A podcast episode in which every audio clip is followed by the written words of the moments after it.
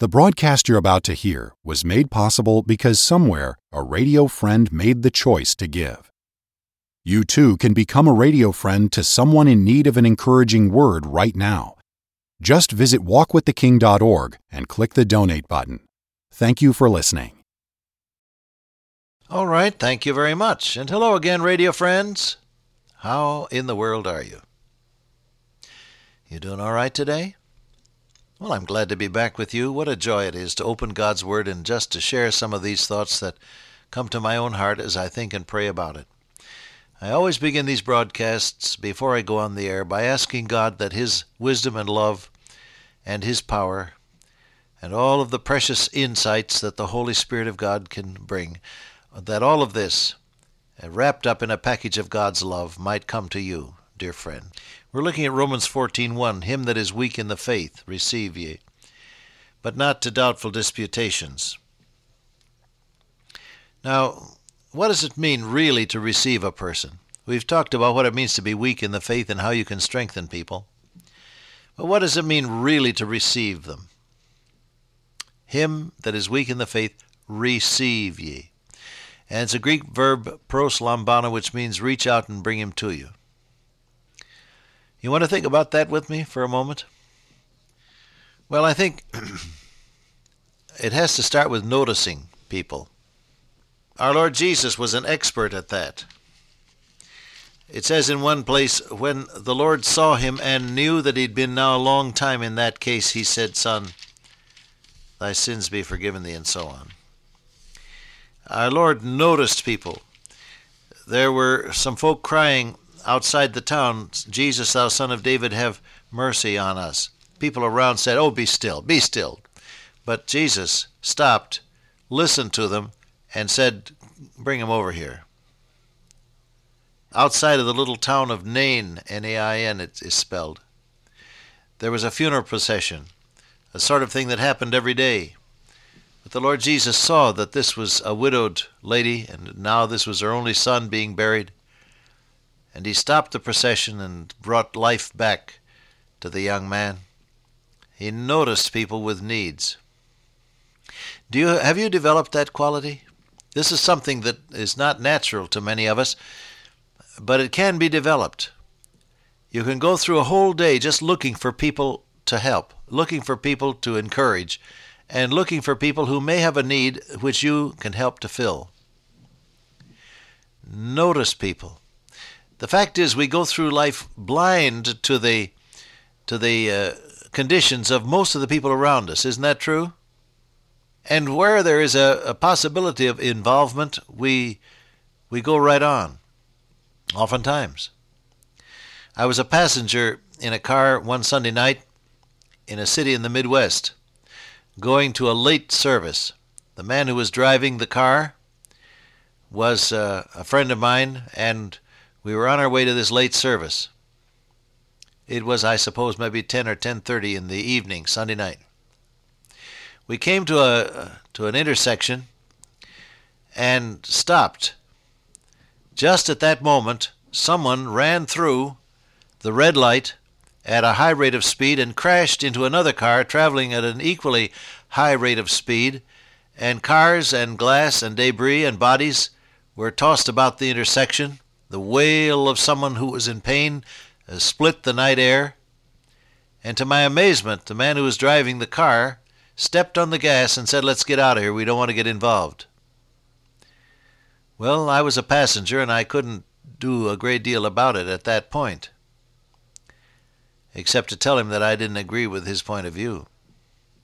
Let's get out of here. We don't want to get involved. This is the natural human reaction to other people's miseries, woes, and heartaches. Don't get involved. Why?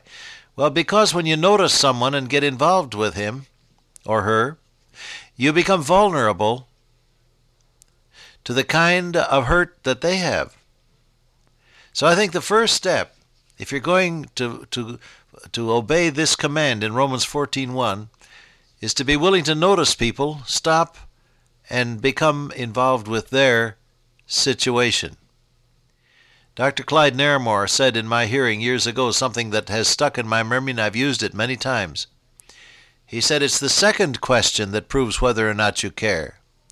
You pass someone in the hallway and you say, How are you, Susie? And she says, Not so good, and you say, Oh, I'm sorry, and you go on. Does that prove you care? No, it doesn't. But, says Dr. Narramore, if you stop and turn on your heel and say, Oh, I'm sorry, what seems to be the trouble? Then you have proved that you care, and Susie can open her heart to you and say that, tell you that her father pushed her mother down the cellar stairs and broke her hip, and she's in the hospital, and they're worried sick about her, and so on. It's the second question that says whether or not you care. It's the second thank you. I said this to you a few days ago. The second thank you that proves whether or not you're really grateful. Someone wrote me a letter and said, I did that very thing. I thanked somebody for a, a, a photo album that they had given me I'm going to use it for pictures of my grandchild. Well, bless your heart, Grandma. Go ahead and enjoy it, and and I'm sure that when you gave that second thank you, the person who uh, who uh, had given you the album in the first place was delighted, right? So to to become involved means to ask the second question: What seems to be the trouble? It means to look beyond the polite facade of how are you and pleased to meet you and I'm sorry you don't feel well, goodbye. What else does it mean? Well, now we're talking about people who are weak in the faith, and that means then that you're going to have to set aside, it seems to me, set aside the natural tendency to, to look down upon people who are not as advanced as you in the Christian faith. Every one of us needs to be reminded constantly that there but for the grace of God go I. You know, it, is not to our credit that we have gotten anywhere with the Lord, because it is God that worketh in you both to will and to do of his good pleasure, and the faithful Holy Spirit has been working in your heart to bring you to the place where you now are. So it's not to our credit that we are anything. By the grace of God, said Paul, by the grace of God I am what I am. And we need to set aside that inevitable human tendency to look down on someone who is not as far advanced in matters of the faith as we seem to be. Accept the person, notice him, and let him know that you realize that he's a person of value. Now, the way that you let a person think he's valuable, or use the word know instead of think, the way that you let a person know that you think he's valuable is by paying attention to him. Uh, develop the art of listening. Listening means put out of sight and out of your hand anything you've been doing before. Don't be a, a, a paper clip uh, twister or a paper shuffler or a fidgeter or whatever it may be. Put out of sight and out of mind what you've been doing before. Look at the person who's talking. Pay attention. Ask questions that will help to enlighten the situation if you don't quite understand. Play it back to him or her in your own words. This is part of the technique of counseling. You listen, you ask questions, and you, you play back to the person what he has been saying, but you do it in your own words. You accept him as a person of value and as a person who has some rights and some dignity on his own. A friend of mine, who is a minister, uh, was uh, given a, a, rather strange task by a local judge in the town where he had a pastorate. The local judge had a young man come before him who was accused of some crime or other, and he sentenced that young man to spend uh, a number of weeks in counseling with this minister. In other words, as part of his sentence, and to avoid going to jail, he had to show up in the minister's office uh, once every so often for a counseling session. That was his sentence. Well, my friend said when this boy arrived, you could see that he was mad, he was he was uh, defiant, he was hostile, and he just sat there, uh, scrunched down in the chair with his feet stuck out in front of him, in uh, in a disrespectful attitude and hostility in his eyes, as if to say, "I just dare you to do or say anything that'll make any difference." And so my friend said to him, he said, "Well," he said, uh, "I guess you and I are going to have to have some sessions together because Judge so and so has uh, made this part of your sentence, hasn't he? And the boy grunted said yes. And so my friend said, You know, I can tell that you don't like the idea very much, and I have to tell you, if I were in your place, I wouldn't like it either. And at that point, he said the boy sat up, brightened up, and th- there began a conversation that made some sense. Because here he had been recognized as being a person of some value, and that his feelings, the way he felt, actually uh, had some justification to them.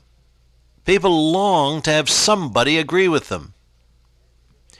Had you ever thought of the fact that the reason we talk about the weather is that we can get agreement? Nice day, isn't it? Yes. Well, we agree. Hot day, isn't it? Yes, very warm. See, we find people that uh, that with whom we can agree on something. The human heart just longs for somebody to recognize that that it that it is correct in something. Now, if you realize that, you're going to look for a way to find a basis for some kind of recognition and agreement with this person. You're going to find a, a way to, to compliment, sincerely compliment something about them. If you're going really to receive them in the sense that we have here in Romans 14:1, take them into your own heart, you're going to find a way to compliment them on something. You're going to re, re, uh, recognize that they are authentic human beings with their own set of feelings and hopes and hurts and dreams. And you're going in the process to let them know that you think they're worthwhile. We need to notice the points of difference as well and respect them. Don't try to change people, respect them as they are, and let the Holy Spirit of God work in their lives. We all, with open face, beholding as in a glass the glory of the Lord, are changed. You don't do the changing, God does the changing when you get into the Word of God. So get your friend into the Word of God as fast as you can, but in the meantime, let him know that you respect him, even the differences that are between you. Listen carefully, respect the person, show him your love, show him that you accept him as he is, and then get him into God's Word so the Holy Spirit of God can change him. Good idea? Well, it does work. Anything I tell you, I've been there. Don't bother lecturing people or arguing with them. Get them in touch with God's Word and love them.